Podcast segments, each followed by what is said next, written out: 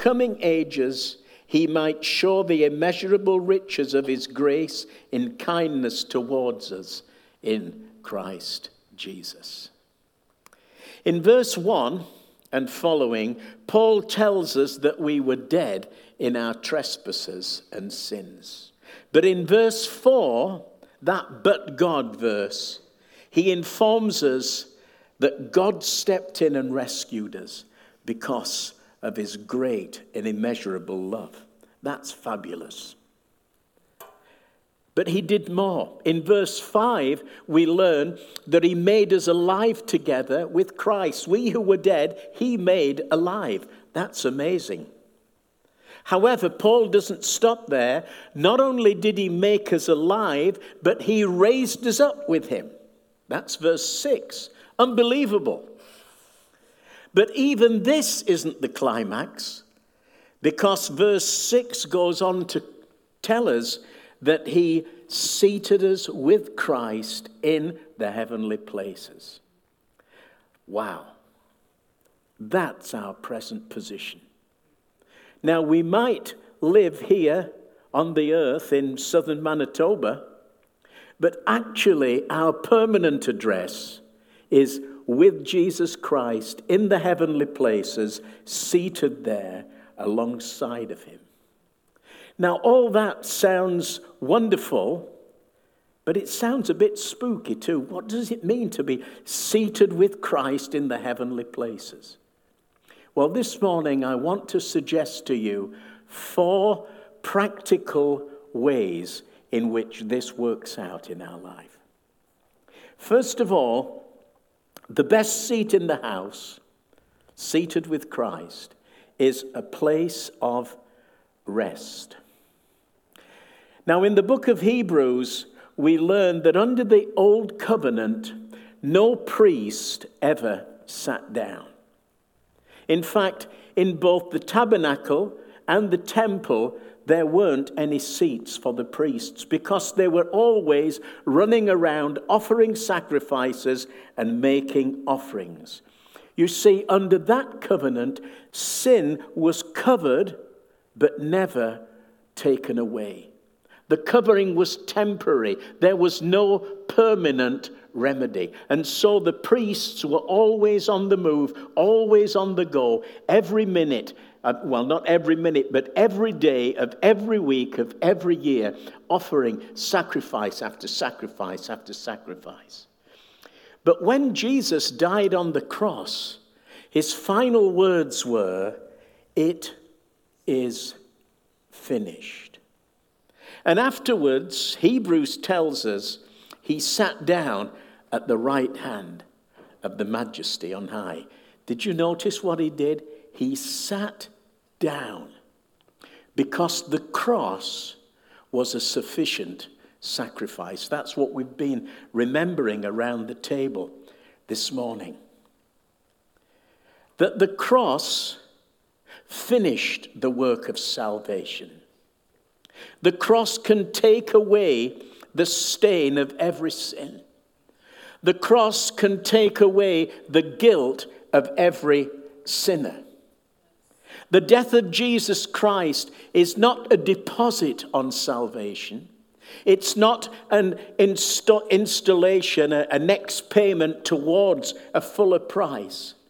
But the cross is the price of salvation in full.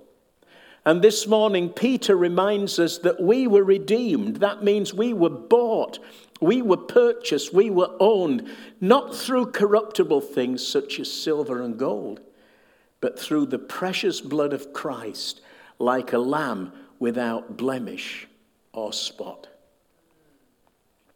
At the beginning of the Old Testament, God finished the work of creation and then rested in it. And at the beginning of the New Testament, Christ finished the work of salvation and sat down and rested in it. And we are seated with him, resting in a finished work this morning. That means we are really saved.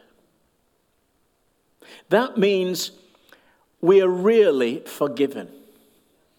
That means our guilt really is taken away. There's no shadow of doubt about it. That means we really are children of God. Not could be or might be or will be, but are right now because of the cross, because of what he has done, and because he is seated in heaven and we are seated with him, we are resting in a finished work. Watchman Nee, the great Chinese commentator and preacher, once said, Christianity does not begin with a big do, but with a big done. We don't do anything. He did it all. A number of years ago on British television, uh, the singer Lionel Richie was being interviewed by Jeremy Vine.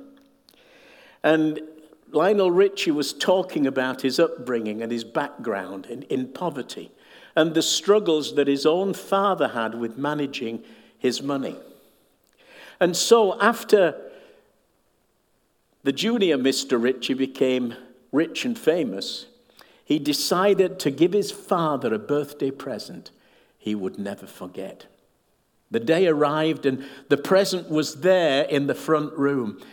And it was a, a, a massive parcel, all wrapped up with birthday greetings, wrapping paper. And so Mr. Richie Sr. tore off the first layer of paper only to discover that inside was a box and inside that was another wrapped box. And so it went on until maybe half an hour later, he got to the final box and opening it inside there was an envelope. And as he opened the envelope, there was a card. And inside the card, it said, All debts paid. You mean you paid off my credit card? Senior said. Yes, Dad. Then what about my bank loan? That's gone too, Dad. Then I can work at paying off my car. No, Dad. I paid it off. Then all I've got left is my mortgage. Not even that, Dad. All debts paid. And for the rest of his life, Mr. Richie Sr. rested in the finished work that his son had accomplished on his behalf. And in the same way, Jesus Christ has given to us the assurance that all our debts, not our financial ones, but our moral ones, our spiritual ones, are paid. We are forgiven. The work is done. And we are seated with Christ, resting in a finished work. The best seat in the house is a place of rest. But there's more. Secondly, the best seat in the house is a place of security. Back in 2014, uh, Val and I uh, were in Scotland. And one of the things, one of the tourist attractions there was the Britannia. Now, for 40 years, Britannia was the royal yacht. The Queen and uh, the Duke of Edinburgh and all the royal family used to use it as their own private ship, really. It was decommissioned and now it's a tourist attraction. So the likes of you and me can actually go and be on the royal yacht. And we really wanted to do that and we managed to secure two tickets. Now, as well as being very luxurious, we learned that the royal yacht was very secure. Because whenever the Queen was on board, wherever it was in the world, it was shadowed by a warship. And if any pirate anywhere in the world had any designs on kidnapping the monarch of England, they would have had a fully armed warship to contend with. It was a place of security. But on land, Security is the name of the game at the United States Bullion Depository. We know it as Fort Knox. where there is $260 billion worth of gold bullion stored. Now, let's suppose that you and I wanted to secure our own financial situation and, and we decided that we'd try and rob that. But to get to it, you have to scale four perimeter fences, sneak past armed sentinels, become invisible to a dozen surveillance cameras, blast your way through four foot thick granite walls, pick the locks of a maze of doors, and crack an ever changing combination that's attached to a 22 ton vault door. And then, if we had the strength to lift up and remove 5,000 tons of the precious metal, we'd be met by the 30,000 troops from the military base that's right next door. In other words, it's pretty secure. But I know a place that's even more secure than that. More secure than a cabin on the royal yacht. More secure than Fort Knox itself. And it's being seated with Christ in the heavenly places, resting in a finished work and safe and secure in the care and keeping power of Almighty God. Listen to what the Bible says about you and me. My sheep hear my voice, and I give them eternal life. They will never perish, and no one will pluck them out of my hand. That's where you are in the hands of Jesus Christ, safe and secure. Writing to the Colossians, Paul says, Your life is hid in Christ with God. Writing to the Romans, he says, Nothing in all of creation can separate us from the love of God in Christ Jesus our Lord. Years before, in Deuteronomy 33, Moses had said, The eternal God is your dwelling place. He is above us because the psalmist tells us we find refuge under his wings. He is beside us because David says that the angel of the Lord encamps around those who fear him. He is behind us because Isaiah says the glory of the Lord will be your rear guard. And he is beneath us because Moses assures us that underneath are the everlasting arms of God. And that's true of every one of us this morning. We are in a place of security. Nothing can touch us without His express prior permission. But God dispatches angels to minister to us. They, they envelop us with their arms, they pave the way for us, they ward off attacks against us. We are precious to Him. And this morning, we're living in a place of absolute security. We are totally safe, totally secure, totally protected, and totally preserved.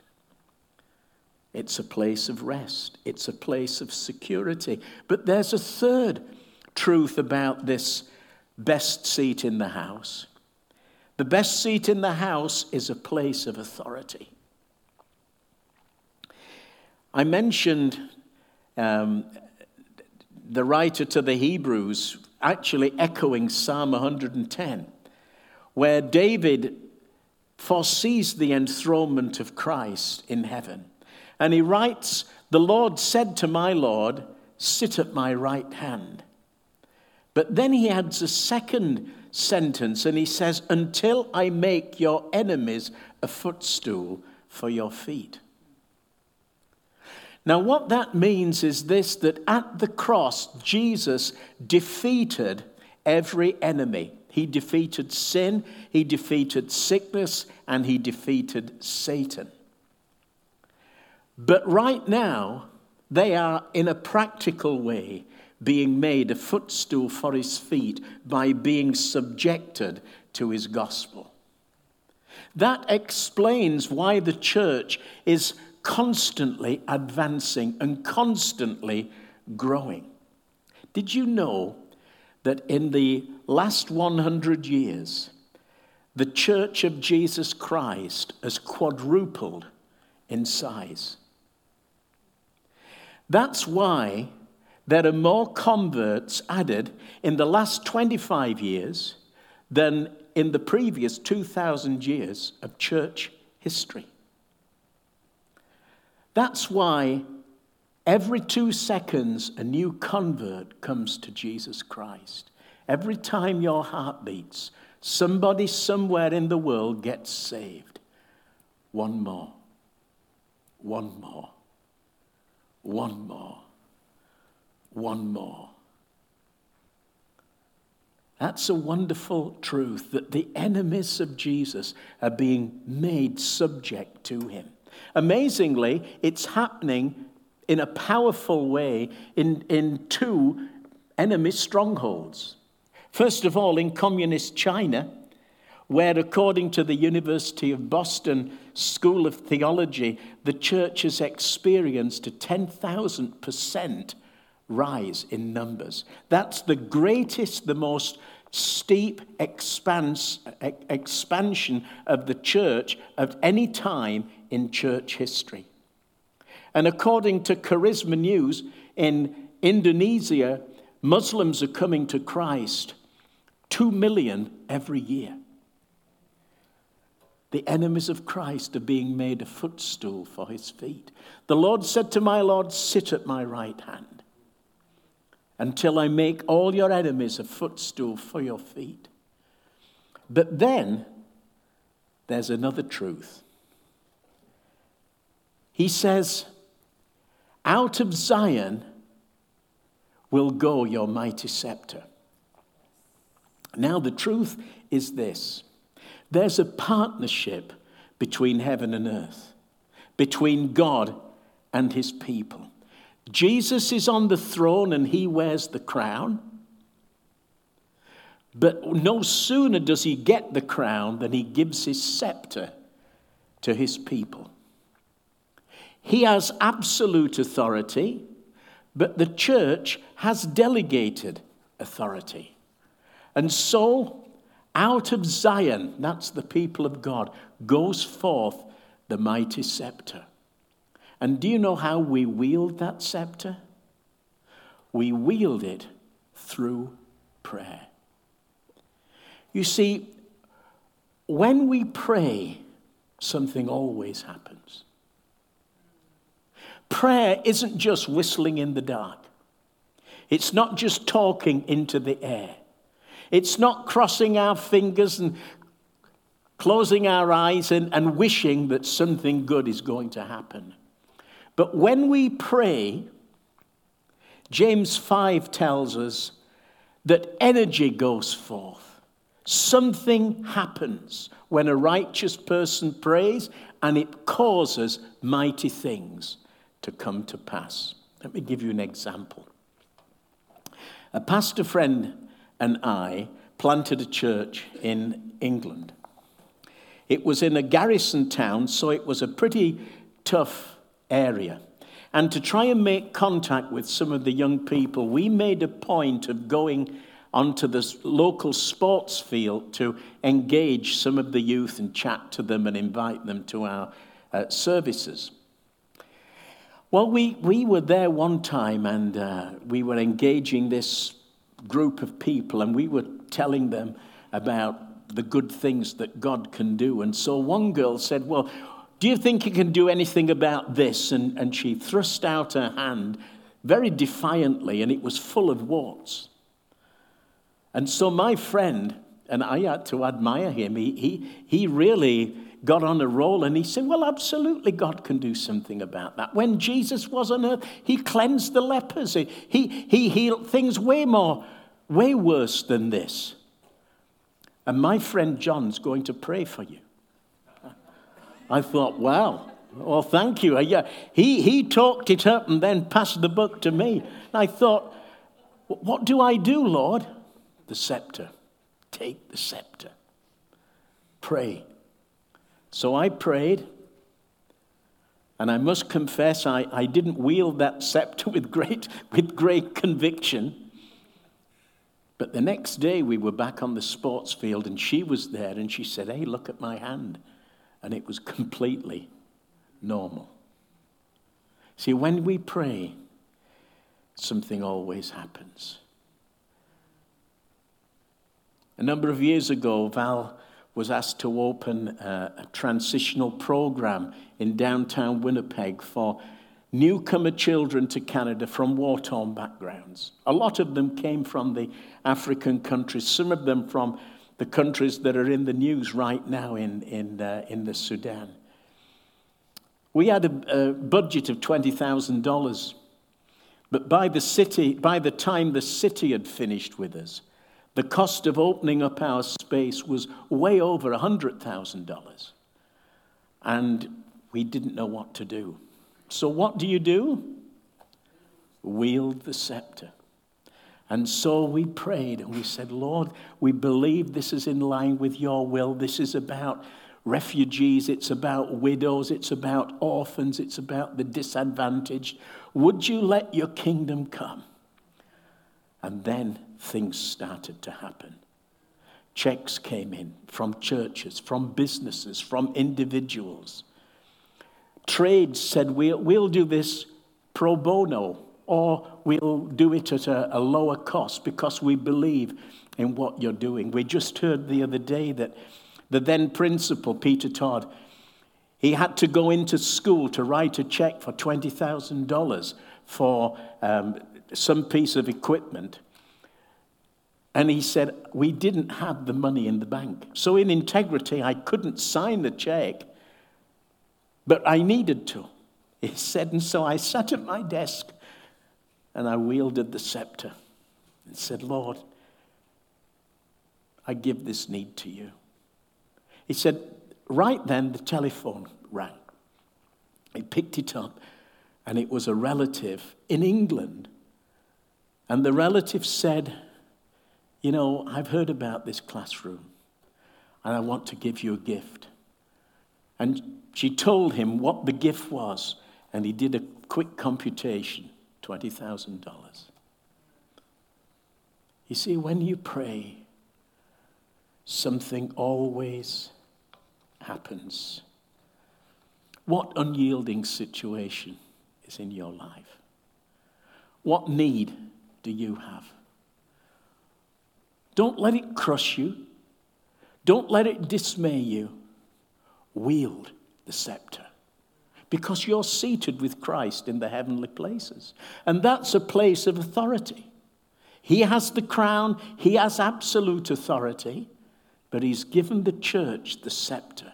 When you pray on Thursday night, you're wielding the scepter, you're making a difference. Circumstances are changing.